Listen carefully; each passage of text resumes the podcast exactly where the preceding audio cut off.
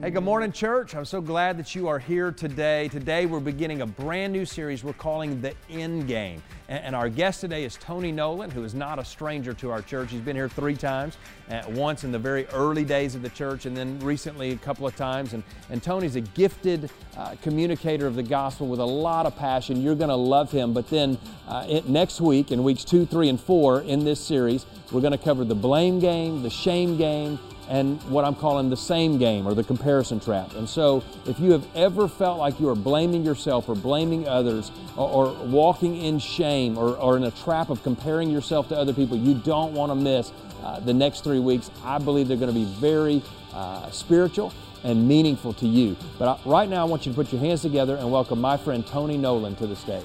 Wonderful. Thank you, Dr. Alex. Thank you, wonderful, dear people. I, I in the first service, I, I said, I got to say it again. Alex is such a trip. Amen. I just love him. I've known him for 20 years. He was preaching the announcements. Amen. Amen. He just ate up with it. I love it. Just in his soul. I just love that. And you know what I love? Because I've known him for a long time. And when he, he came out here, and, and so I, I love this. I, I'm going to introduce and say we're going to welcome all the other campuses and this just blows my mind that there's so many of these. This is so beautiful. I like reading from the thing, it just blows my mind. Of course, hello, all you here at Battle Creek. Amen. Shout, shout, shout. And why don't we welcome all of the other folks? I'll give a big shout out for the chapel men, the chapel folks, Midtown, downtown, South Tulsa, Owasso, DuPage, and Cairo, Egypt. Amen. Come on. Welcome, welcome, welcome, welcome. We, uh, we love you. We're glad you're here. Yeah, a new series. How about that? and it's called End Game. End Game. Um, I'm, I'm glad to be a part of this. I, I want to share with you. I, I, got finished with the first service, and uh, I was thinking, you know, if I was really to, um, to title this one, every game that's played usually has some sort of villain in it. Everybody say amen. You said, so I want to deal with killing the villain. Can I do that? Look at the person next to you and say, we're going, killing the villain. Tell the person next to you, killing the villain. Tell them on the other campus it's killing the villain. I want to talk about that for some time this morning about this game because what we want to do is we want to talk about winning the game of life. And to do that, we've got to deal with the villain. Uh, so we're going to turn to the infallible, inerrant, inspired, authoritative Word of God. It's the Bible, not a man's opinion or any other stuff. It's the Bible that changes our lives. So let's read this. First John chapter 2, verses 15 through 17. Listen to this on all campuses, listen to this. Do not love the world or the things in the world. If anyone loves the world, the love of the Father is not in him. For all that is in the world, the lust of the flesh, the lust of the eyes, and the pride of life, it's not of the Father, but it's of the world.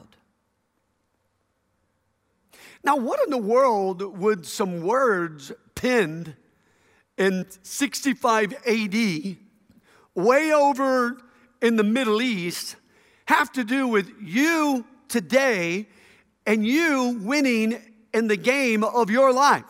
What do they have to do with you? Uh, do they have any effect on you? And um, do, they, do they have any bearing on you and whether you have the opportunity to actually win presently in the game of life? do they do, and, and if they do, if they do, in what way? In what way do these verses affect you? And and if they affect you, especially adversely, what do you what do you do about it?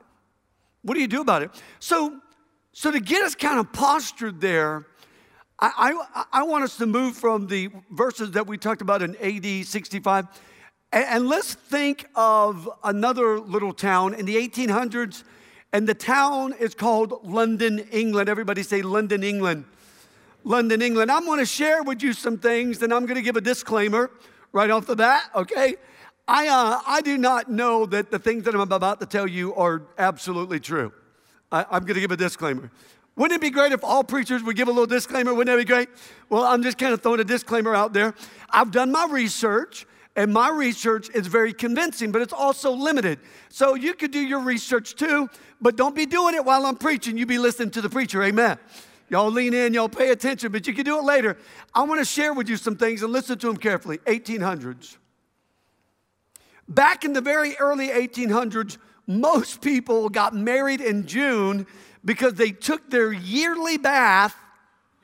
That's when they took their yearly bath in May, and they still smelled pretty good by June. Okay, however, um, they were starting to smell, so the brides would carry a bouquet of flowers to hide their body odor. So let's just say you're back in the 1800s, you go to a wedding, right? And the bride's about to throw the bouquet, but everybody moves out of the way so you can catch it. Yeah, they might be trying to say something. They might be trying to say something. Oh man, there's more, man. This is crazy. I told you I gave a disclaimer though. But right in line with bath, uh, bathing, they did start bathing a little more frequently with the invention of the bathtub. But they still had a problem. It was kind of a sanitation type problem. They would fill the water up and they would reuse it. The guys that get the first very clean water were the men of the house. Don't say amen right there, man. Don't do it. Your wife will scratch your eyes out in Jesus' name. Don't say amen. They, they, they, got, they, got the, they got the water first, and then after the husband, then it were the men of the house, the boys, and, and then it went to the mom, and then it went to the, to the daughters, and then the little children, the little tiny children, and then finally the babies. But by then, the water was so dirty, you could actually lose something in it. Hence, we get the saying, don't throw the baby out with the. You didn't even know you were getting that at church today, did you? You didn't even know. I mean, that's crazy on all the campuses. That's crazy. Hey, and there's more. There's, there, there's more. Uh, in, in the country hillside, they couldn't afford to build sturdy housing. So the houses had to be built out of dirt, and they had thatched roofs that looked something sort of like this up on the screen. That's what they, they looked like. That's straw piled high on top of just some sticks. You can take that image down now. And so you got all that pilage there. And then when a storm would roll in, then stray animals would seek shelter up in all of that hay on those roofs. But they would fall through because it didn't have any support system up underneath it. Uh, hence, we get the saying, it's raining cats and Come on, right here in church. I mean, I told you, and there's a couple more. That's a, it, it's, it's crazy. I mean, it really, it really is. Oftentimes, the poor were not paid in money. The very poor were not paid in money. They were paid in pork. That's where we get our saying, bring home the. Well, you guys got this, man. How about that? I mean, it's right here. This is crazy. We're going back in time. This is nuts. Hey, the poor also did not have access to any kind of medical stuff to deal with pain. So, with rotted teeth and kidney stones taking them out, man, they turned to the cheapest remedy, which was ale and whiskey. Ale and whiskey. And the most of the pubs served the ale and whiskey in lead mugs. People who would drink this toxic combination for a consistent period of time, it would knock them out for a couple of days. And a lot of them would just fall out into the streets. And when they'd fall out in the street, the city officials would get them, take them to a particular place. Families would come, identify the bodies, take the bodies home, put them in a bed, and wait a little while to see if they were dead or if they would wake up. Hence, we get our custom of holding a wake. Where that comes from. And then the reason they started doing the wakes well, why not just go ahead and bury him? Okay. Here's why they started doing the wakes. You got to remember, London is very small, incredibly overcrowded, so overcrowded that they didn't have places to bury everybody that were dying back then. So they would dig up graves, take the bones out of the grave, and they would take the bones to a bone house, and then they would reuse the graves. Now, the crazy thing is, is that when they would open up these graves, inside the coffins, they found scratch marks all inside the coffins. And then they found wood underneath the fingernails of the corpses. People were being buried alive. So, to stop this, to avoid this, they invented what is called the safety coffin. The safety coffin. I want you to notice the diagram of it right up there. The safety coffin. Legit deal. This is a legit deal. They, what they would do is they would tie a cord around the wrist of the corpse, and then it would go through the coffin, up through the ground, up alongside the tombstone onto a bell that was attached to the tombstone. And then they hired a servant to stay up all night in the graveyard listening for bells. That's where we get the saying graveyard shift. And then if they heard a bell ringing, they would go to that grave, dig up that grave, and from there we get our saying, saved by the bell. How about that? Well, again, I gave you a disclaimer when I started, didn't I? I, you know, I've done my, I've done my research, you know, very, very convincing, but it's limited. But I will tell you, as it relates to this one, it's absolutely true. You'll find all sorts of data on it. It's incredible. When you start to do your, your research, you'll actually find a man by the name of Dr. Adolf Gutsmuth, who on several occasions had himself buried to try out the safety coffin. So there's a lot of data, but I got to tell you something. It's proof is not my point. Its proof is not my point. See, I am arrested. I'm alarmed with the similarities of the grave situation in the 1800s, no pun intended. I am arrested with the similarities of the grave situation in the 1800s with where humanity find themselves now in regards to the verses that I read to you earlier in winning in the game of life. You see, when it comes to this, I am surprised at how there's such a correlation between the grave situation in the 1800s and with the way in which we interact with those verses that I read to you earlier. Let me, let me, let me read them to you again. Do not love the world or the things in the world. If anyone loves the world, the love of the Father is not in him. For all that is in the world, the lust of the flesh, the lust of the eyes, the pride of life, is not of the Father, but is of the world. You see, Say, Tony, why, why bring up those verses as it relates to this, this game of life? Okay, here's why. People have a hard time winning in the game of life because they are being buried alive by the love of the world. They're having a hard time winning at the game of life because they're being buried alive by the love of this world. And I want to caution you at this moment here at Battle Creek, the other campuses, listen carefully. Be careful not to simply treat this love of the world as an act that we do. Oh, make no mistake, it certainly is something that we do. We really get ate up with this stuff, stuff of the world, and I don't have to get in on that and get all crazy about dissecting that. You know that. We would be very wise to see the love of this world as a villain. A villain who was bent on your destruction. He is bent on your destruction. It's sort of like in the story of Narnia, you've got the White Witch. And with Turkish delight, she lures Edmund into making some very destructive choices that wasn't helping them win in the game of life. Or it reminds me of the, of the Pied Piper in the Middle Ages, right?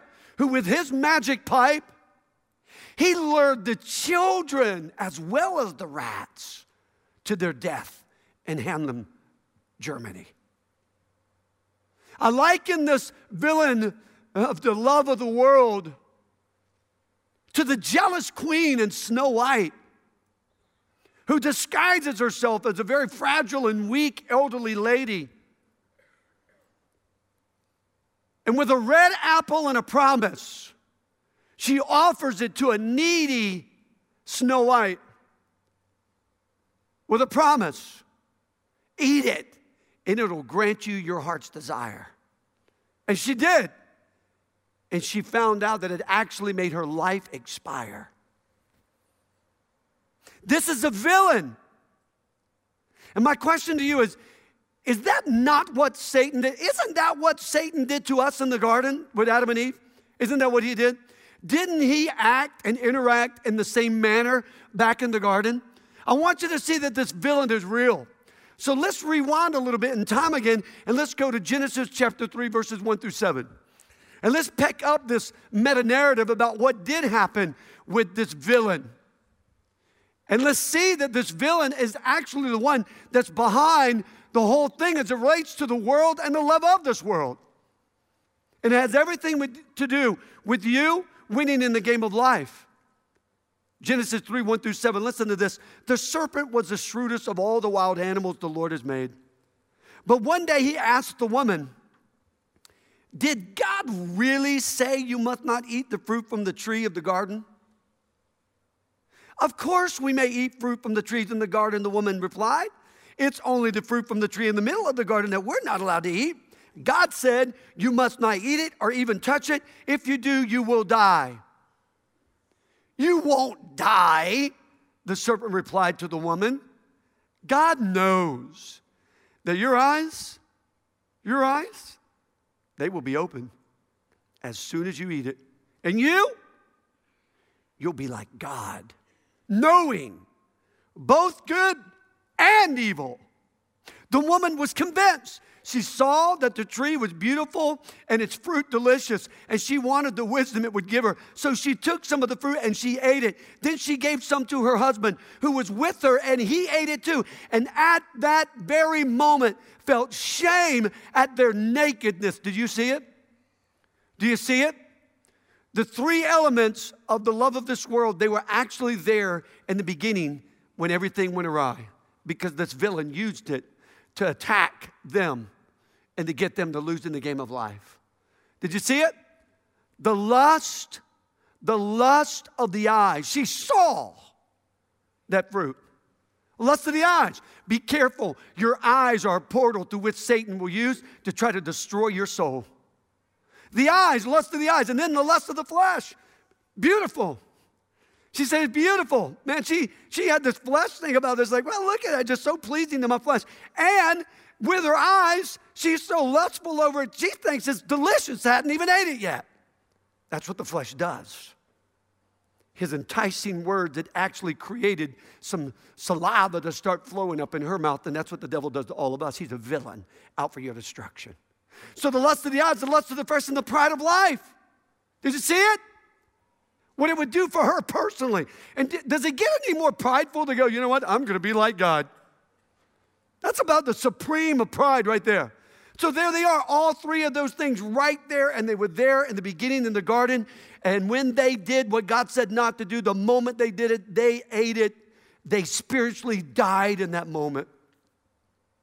They went six foot deep into the coffin of regret and immediately started scratching and scraping the woods around them to try to get out of what they got stuck into. Scratching and scraping the woods. And there they were in their shame with the residue of wood from the branches and the leaves underneath their fingernails. Do you see it? Do you get it? Do you understand this? Man, if only they could have seen that the viper was actually a villain. The viper was actually a villain, and he was bent out for their destruction, and he wanted to use the love of this world to end their game. Question for you Do you realize that this crafty little stinking villain is still alive and active with humanity today? Do you understand? Listen to me. He's after you. Like, see, you might sit out there and just think, yeah, yeah, yeah, time out. He's after you. He's, that, that's the thing that I'm most concerned about in my own life. See, let me just give you a little backstory um, about my life. Um, I was born in a mental institution in Macclenny, Macclenny, Florida. I was born in a mental institution. oh, Alex knows how to get those good speakers, don't he? Boy, I tell you what. Uh, but no, that, that's because my biological mother was a mentally insane homeless prostitute. As a result of her profession, I was conceived. They placed me immediately in a foster care system in Florida that was very corrupt, and the people that had me, they man, they messed me up bad. That's why we do so much in foster care, and we have adopted a little girl ourselves. They beat me, they sexually molested me, they tortured me with burning cigarettes. And then I got adopted when I was one month shy of being four, and I got adopted for $200. I'm like a little Walmart special, amen. 200 bucks, man, got me. I got in, and our family, it was rough, man. We, we, uh, my, my, my, dad was a raging alcoholic, and my, my, neighborhood was rough that I grew up in. We were just touring with, um, with uh, Sadie Robertson from I mentored her for three months while we were out on tour together. Mentored her on her speaking, the little Duck Dynasty daughter, you know, and Korie. And then we come. They've been here before, and so uh, and you know, and you know, Grandpa, you know, they got that happy, happy, happy redneck thing going on. No, no, no, no. My neighborhood was full of rednecks, but it wasn't no happy, happy, happy. It was crazy, crazy, crazy. Amen. You said, what do you mean about crazy? Well, my cousin got his head shot off with a double barrel sawed off shotgun. My other cousin JoJo was walking up the street with her boyfriend. He got shot through his back, blew out his heart. It's a rough neighborhood. And then my home life was tough because my dad was an alcoholic and he used to beat me all the time and tell me that he wished he'd had never bought me. It was rough. And then I wrestled with suicide, didn't care about living tried to take my own life and drugs and alcohol and all that. And then one day somebody shared with me the story of Jesus and that God came to earth and he died on the cross, went to a cross, was buried, he rose again. And if I would repent and simply believe in me, believe in him, he would actually come to me inside of me and exchange lives with me. He would actually give me his life inside of me. I'm like, what in the world? Sign me up, man. And I did. I surrendered to Jesus. He radically changed my life February 24th, 1989. With it came a calling into ministry. Hallelujah. Yeah, give it up to Jesus. Go, God. And then, and then, then God called me in the ministry, and I was just living in a van, didn't have nothing, and God just called me in the ministry, and I got I had to go to school, and then you know get that BA degree, get that master's degree, all that stuff. I didn't, I don't know how all that happened, but God, He uh, He radically changed me. But He He He put me in ministry, and I had a ministry mentor that said, Tony, never ask anybody to preach. If God's called you to preach, He'll open up all the doors. So for all these years, we've just we just God says go, we go. So we go to big giant things like Creation Fest. There'll be a hundred thousand people out there. We or we'll come like the little bitty things with. Uh, you know, like 10 people in a room on the backside of nowhere. I go anywhere God tells me to go. And we just got finished touring all over America. I mean, for over a decade, I've, I've gone, I've preached in just about every major arena in America. It's crazy. It's a nutty thing what God's done. And listen to me as I go. Why do I share all that story? Because on these platforms that I didn't ask to, ask for them, God's put me on them. There's a bunch of people that don't want me on them. One of them is an ISIS group. They think that I'm breeding the Zionist. They want to take my head. I've got video cameras around my house. That's why I carry my phone with me all the time, wherever I'm at. I want to be able to watch what's going on in my home. When I go to these places and I'm in these arenas and these, and we have bodyguards that have to watch over me. In the Georgia Dome, we were the last concert to preach in the Georgia Dome before they got the other dome that's going up now. I, I, I, we had them all around us and the dogs and stuff. It's, it's, crazy. And a lot of people come to me and say, Tony, wow, man, what's it like to live underneath that kind of pressure? Time out. Who cares about ISIS? Satan is after me and he is after you. Do you get it? Now, if ISIS, if you're on the ISIS list, you'd make some alterations in your life in Jesus' name, you would. But I got to tell you something the ultimate terrorist is after you. Wake up. He's out to steal, kill, and destroy, is what Jesus said in John chapter 10, verse 10. And then Jesus went on to talk more about this villain and his tactics. In Ephesians 2 1 and 2, he says, You were dead in trespasses and sins in which you once walked. Is that not a picture of the living dead right there? Somebody buried alive. Can you just see the stinking residue underneath their fingernails? And some of you walked in here and you've got all kinds of stuff under your fingernails. Caught up and buried underneath the love of this world, man, walking dead in your sins dead in your sins. And guess what? Guess who you're following? Following the course of the world. This, that, that, the other, this, that, that, the other, following it. And then following the prince and the power of the air. There's the villain, Satan. He needs a spirit and he's working right now in the sons of disobedience. You see, this villain is influencing worldviews and world systems, which is to say, he drives the minds and the ideas of man and the nations that they set up to advance those ideas against God. That's a fact. Is it just me, or do you guys also see this in the headlines everywhere? I mean, it's interesting. It used to just be stuff that we maybe talked about in church, and everybody say, well, that's a little fairy tale. Look at the headlines around the world. This world's nuts. Amen. We're all just sit around like waiting for the last second. I guess North Korea will just blow us up. I don't know. I mean, right? I mean, when it just escalates, and that, is it just me, or does it feel like we're reaching some kind of seething, boiling point? This thing is real. There's a villain, and he's after us. Some of y'all looking at me going, I'm not so sure. I, I'm happy about coming to church today. Thanks for the encouragement. Devil's everywhere. Boo! Halloween's a couple of days away, preacher. Wait for the scare, wait for the scare. I'm not ready. Too soon, too soon. I get it, man, I get it. But it's real. Jesus himself said that Satan is the ruler of the world.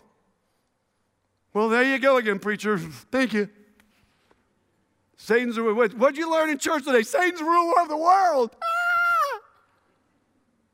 No, I love the context in which Jesus said it. Listen to this 1 John 5 19. Well, I've already read that part. Let's, let's, let's go. 1 John 5 19. So the world around us is under control of the evil one. And then John 12 31. The time for judging this world has come. When Satan, the ruler of this world, do you see it? Satan, the ruler of this world, will be cast out. Amen. And when I am lifted up from the earth, I will draw everyone to myself. Hallelujah. Yes, it's true, there's this massive villain, but praise God, there's this glorious victor, and his name is Jesus. Amen. Glorious victor, and his name is Jesus. I mean, we get it right there. It's so glorious. We see right in that verse that Jesus is our hope. God told Satan Jesus was coming to defeat him. Genesis 3:15, right after the fall, the curse is coming. And God throws that big, theologians call it the proto-evangelion. It's the first time that the gospel was ever preached, preached by God to Satan. I'll paraphrase it for you. It went something like this. God looks at Satan, he's like, okay, okay, okay, okay. So you've messed things up, or you jacked it up. Let me tell you something. I'm gonna send my son to the world through the seed of a woman. You are gonna bruise his heel, but he is gonna crush your head. Amen. Man, hallelujah. Yeah. Man, and Jesus on the cross, Jesus did some viper head crushing on that cross. Because you know what he did? He died. They buried him and he rose from the dead. Somebody shout the victory up in this place. I mean, he rose from the dead. You know what that means? When Jesus came up out of that grave, he could look at Satan right in the face and he could say, Hey, end game. Game over, bro. Jesus came out of the grave. So listen, listen, listen. What, what are you to do? What are you to do? You, you, you came in here dead, and, dead in your sins. You've sinned against God. You're buried underneath the love of this world. What are you to do? What are you to do? Wait a minute, preacher. Wait, first of all, what does that look like to be buried underneath the love of this world? Okay, let me just make it really practical. First, first of all, are you listening? Okay, she's your girlfriend, but you've already cheated on her. Hey, hey, hey, you married him, but you daydream about what it would be like to be married to another.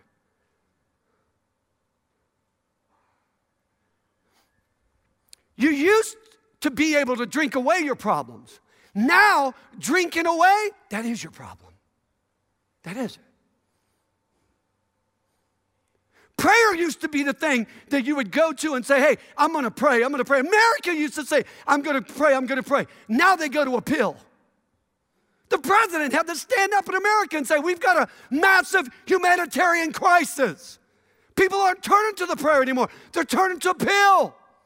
We outspend the whole world on antidepressants.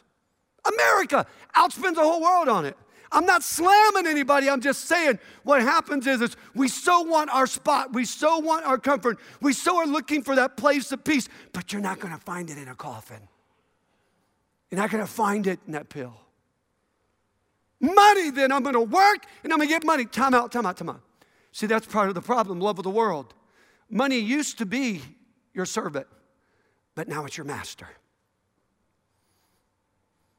What moves do you make in your life that you make outside of the freedom and the enslavement, I mean, of money? It's got us enslaved. Love of the world. Love of the world. Okay, preacher, I get it. I get it. But what am I to do? What am I to do? I'm stuck in this sin. I'm stuck in this junk. What am I to do? I'm buried alive. What do I do? Are you listening? Ring the bell. Amen. Ring the bell. Ring the bell. Romans chapter 10, verse 13 says, Whoever calls on the name of the Lord shall be saved. that is awesome. Ring the bell. Ring the bell, ring the bell. Call on Jesus who defeated death and hell. Hey, He can pull you out of that dark pit, lift you up with His love, and you'll be lit raised from the grave with a story to tell, you'll be screaming to the city, Wake up, city, you're headed to hell. But hey, it ain't gotta be that way. Jesus defeated the villain and he saves the day. Amen, amen, amen. Go, God. Ring the bell. Ring the bell. And by the way, by the way, okay, wait, wait, wait, wait. Let's rewind in time real quick. We just rewind it. We just went back we're in the 1800s now. Do you see a little creepy, creepy cemetery? You're in there. You're one of those people buried alive. Do you know the buried alive people didn't ask for that? Only that goofy Adolf guy asked for that. They were just minding their own business, and then all of a sudden, could you imagine, could you imagine waking up in a grave, buried alive? I mean, who wouldn't ring the bell if you're buried alive? Could you imagine somebody, somebody's in there, they, they, they, you know, they had the little ale and whiskey, little toothache, they out. All of a sudden they wake up. I don't quite remember my room being this dark. Start to yawn. Uh, uh, no, no. I heard about this happening with other people. No, they're feeling the side of a coffin. They're hitting their head on the coffin. They're tapping the bottom. No, it's about six feet. No, this can't be happening. They're shaking a little bit. All of a sudden, they're shaking. When they move that wrist, they hear ding, ding, ding, ding. They're like, did I just hear what I thought I heard? Feel on the wrist, got a little rope on there. They're like, yeah.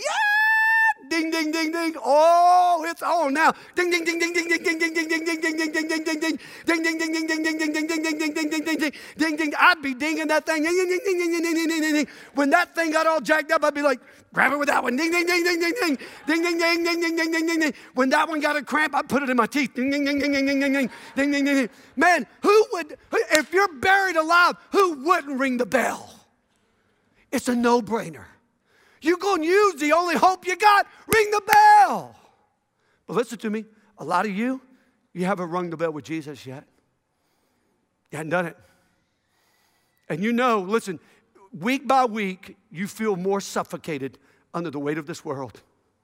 And you've been hearing about the story of Jesus and come to Jesus and repent and believe, surrender to Him as Lord of your life, but you haven't done that yet. You know what most people do with religion? They just make themselves a little bit more comfortable in their coffin. Mm, never said that before. That's what religion does, makes you a little more comfortable in your coffin. No, no, no, no, ring the bell.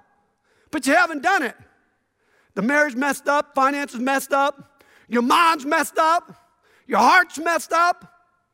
But you haven't done it, but yet you'll come in here, sit, and leave, and it's come in, sit, sing, leave. Come in, sit, sing, leave. Blah, blah, blah. You do the thing, but your, but your dad, man, weighted down in the coffin, but you haven't rang the bell. You haven't surrendered to Jesus as the Lord of your life.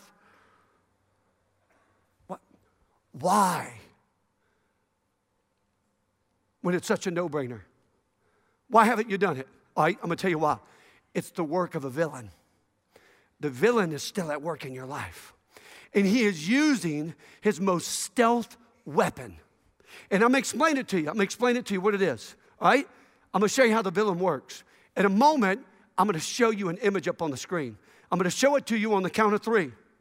When I say three, they're going to show the image up on the screen. And those of you at the other campuses, you're going to see this too. On the count of three, they're going to show you an image up on the screen. When you see this image on the screen, I want you to tell me immediately what you see, all right?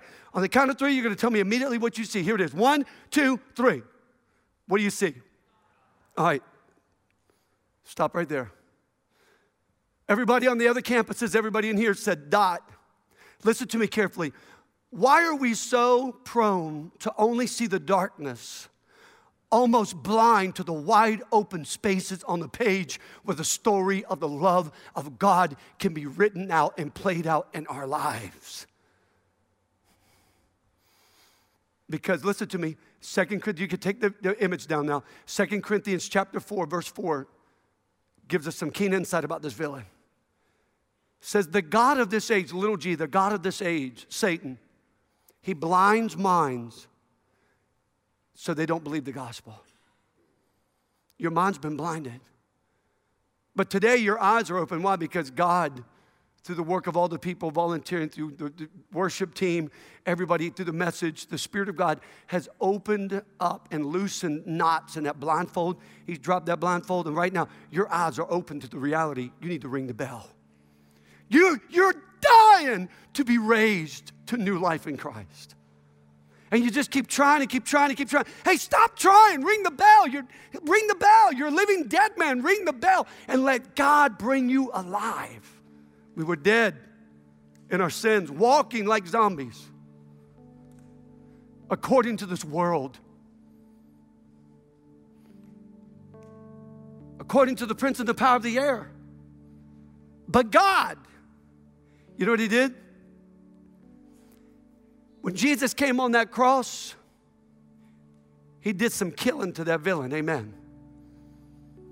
The only chance you have to deal with the devil is to deal with the one who dealt with the devil and beat him and whooped him. And that's Jesus. Come to Jesus. I want to ask every one of you here and on the other campuses, I want to ask you right now, would you just very reverently, reverently, we're about to have a holy moment here. Nobody leaving. I just want all of you to very sacredly, sacredly, and reverently, would you just slowly stand to your feet in this room, put your stuff maybe in your seat? And as you do, I want you to look up here at me and on the other campuses too. Say, Tony, why are you so passionate about this? Well, number one, it's real to me. God raised me up out of my grave. Man, I was walking around the spirit of disobedience, and He saved me. But let me tell you why. We're about to have this moment right here, and why I'm so passionate. It's been crazy as I've been crisscrossing this country.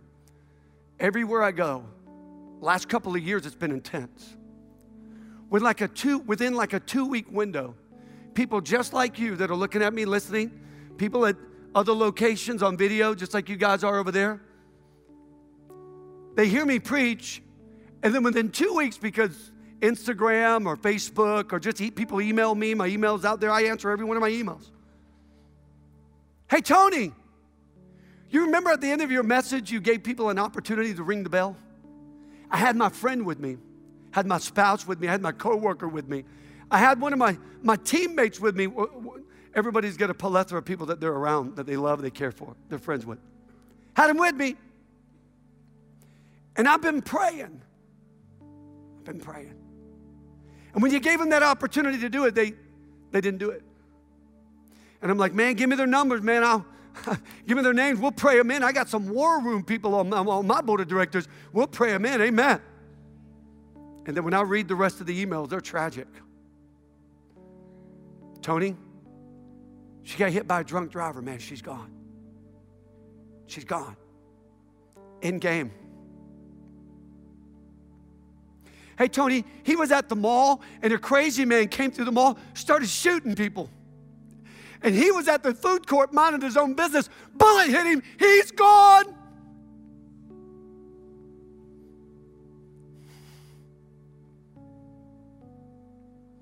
We were out at the lake, just having fun. And a guy in a pontoon boat turns, comes right at my daughter. The propeller goes up her spine and into her skull. She's gone. That's why I'm so passionate. Because you listen to me? Nobody knows. Very few people, very few people ever even get the news of when they think their game's going to be over. We can usually play a video game and there's a life bar up there. We're like, okay, got more life bar. That life bar gets going. Maybe we start trying to find things to boost the life bar. We got a timer and we're like, I gotta hurry, gotta hurry, gotta hurry. We know the timer. Do you understand that only 5% of the people in the world get news from a doctor that they have so long to live? Only 5% out of all of the people in the world are told, hey, you got three months or six months. That means 95% of the people in the world never see it coming. So listen, that's why I'm passionate about it. Why? I don't know when your last day on earth is. I don't know when your game will be over. Neither do you. Those people in Vegas didn't know. They didn't know.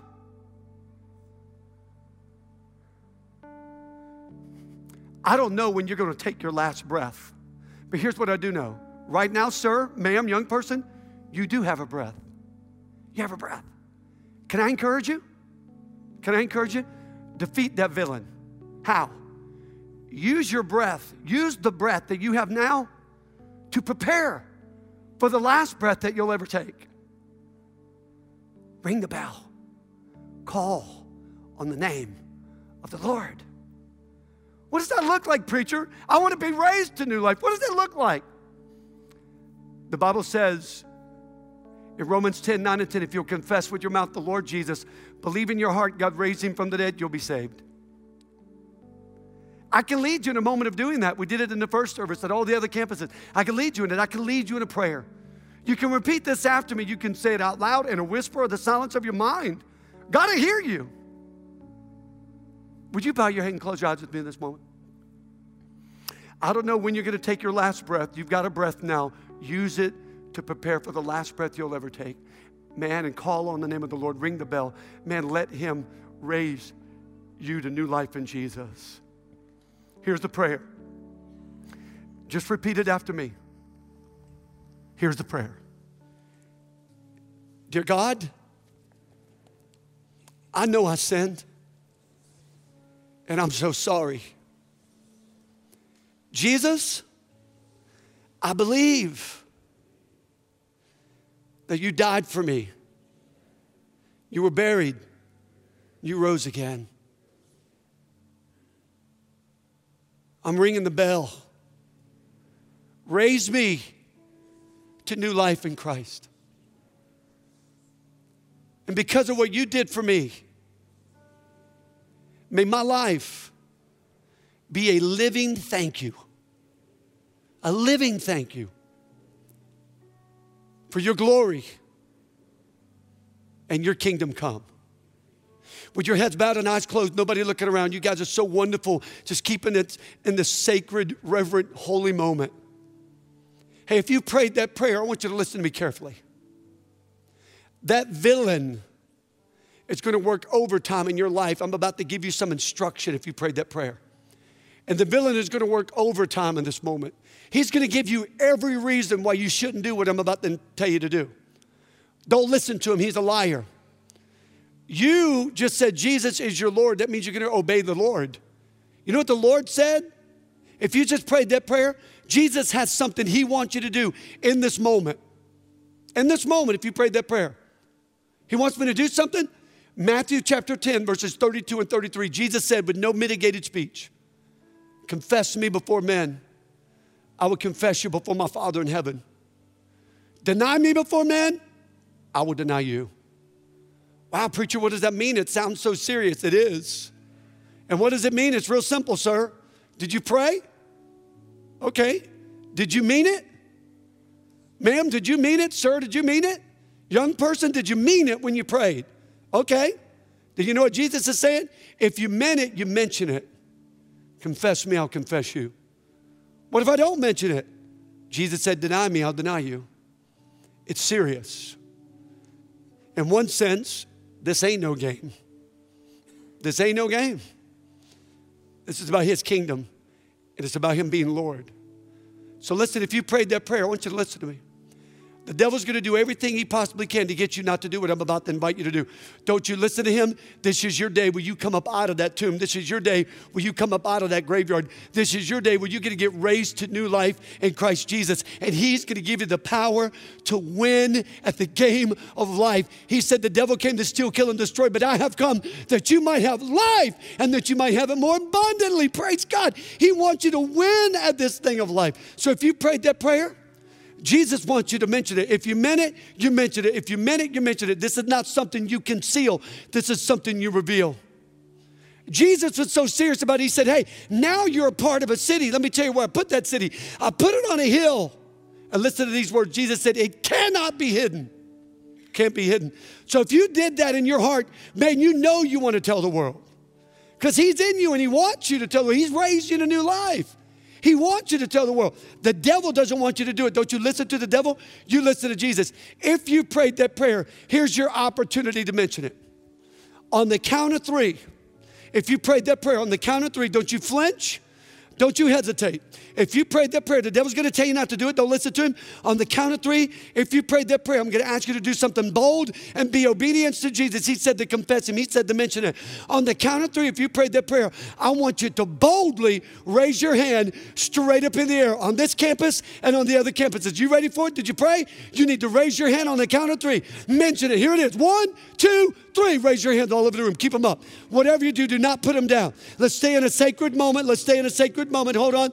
This is a reverent moment. On the other campuses, keep your hand up. Stay right there with your arm. Every one of you with your hands up, please keep it up. It'll only be another brief moment, please. Because I want to ask you to do something on all the campuses. Gently lift your chin and look up here at me. Keep it up and look up here at me. There are people in every section. Now, listen to me. Do not let the devil win in this moment. Man, we had warfare in that first service, I'm telling you. But God got the victory and people moved, and I want to encourage you to move too. Listen to me. Don't stay in the graveyard. Don't stay in the graveyard. Why? You're alive. You're alive. Don't stay in the graveyard. And you know what? Jesus put it this way confess me before men. Confess me before men. Two words before men. What does that mean? Watch this. Keep it up. It'll only be another second. He wants you to publicly declare what you said in private prayer.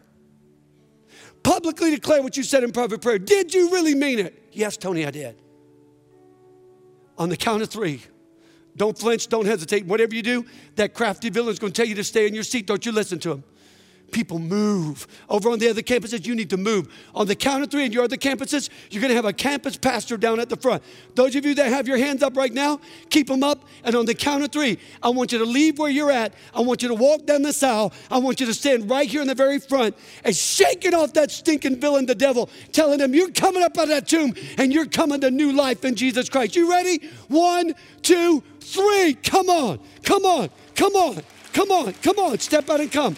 Come on. Step out and come. Come on. Come on. God bless you. Come on. Come on. Come on. Hallelujah. Come on. Yes, glory. Thank you, Jesus. Come on. Yeah, hallelujah.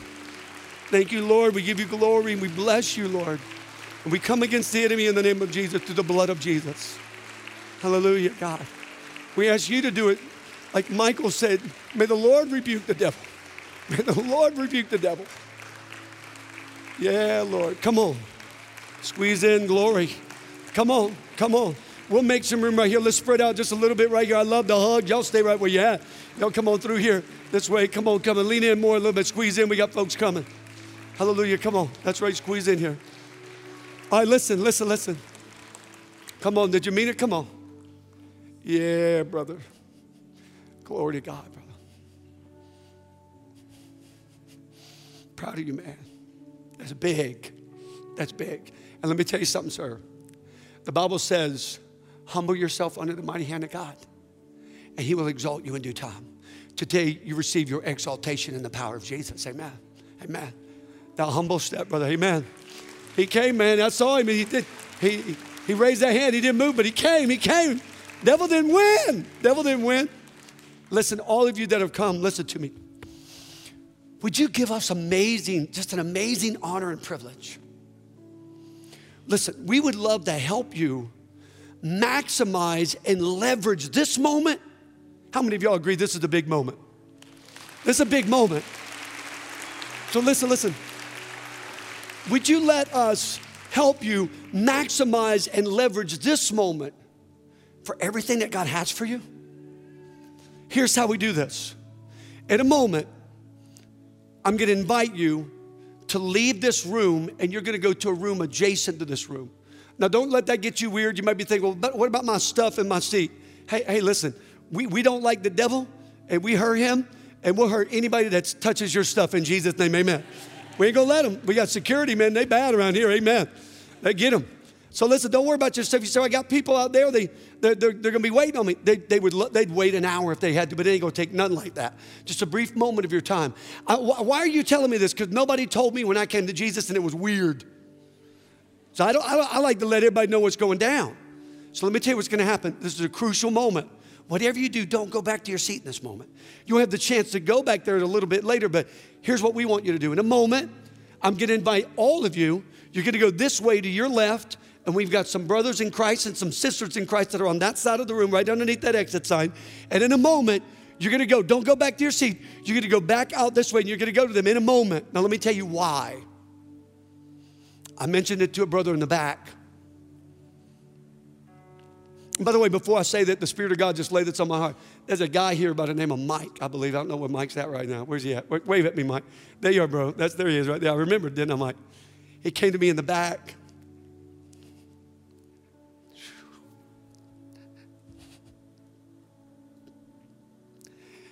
He said, Hey, Tony, I just want to tell you about a moment that you came to a camp and you invited me to come to Jesus.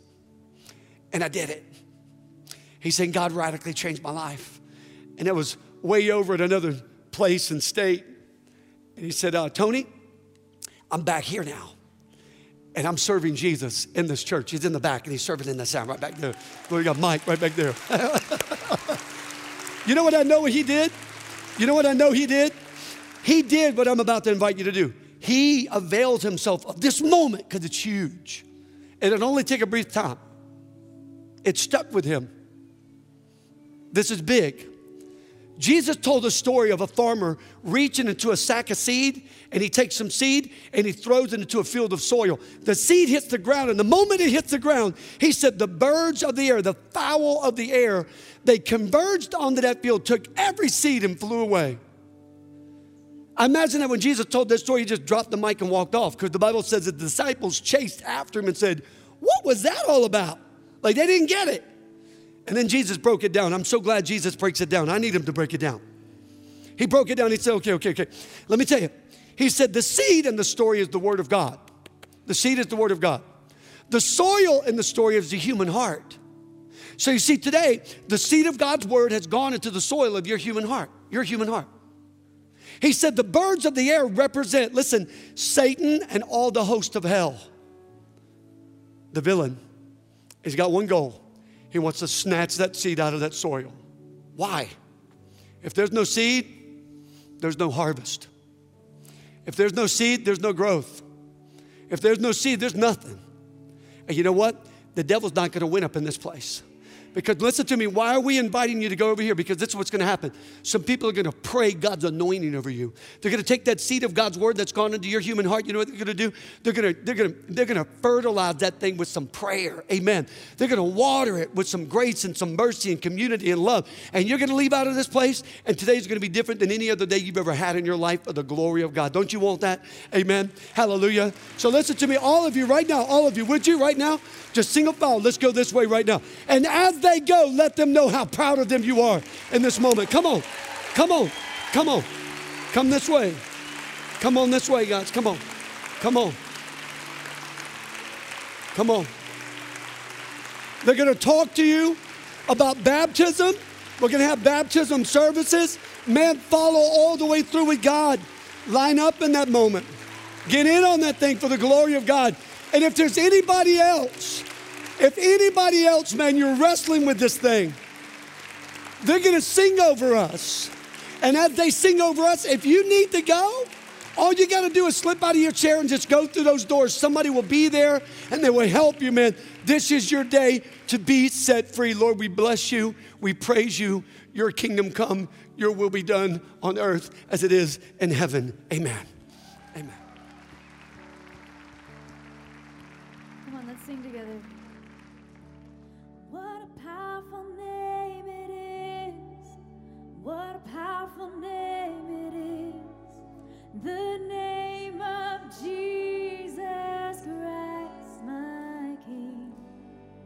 What a powerful name it is.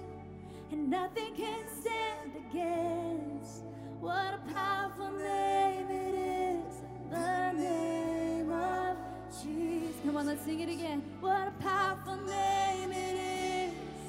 What a powerful name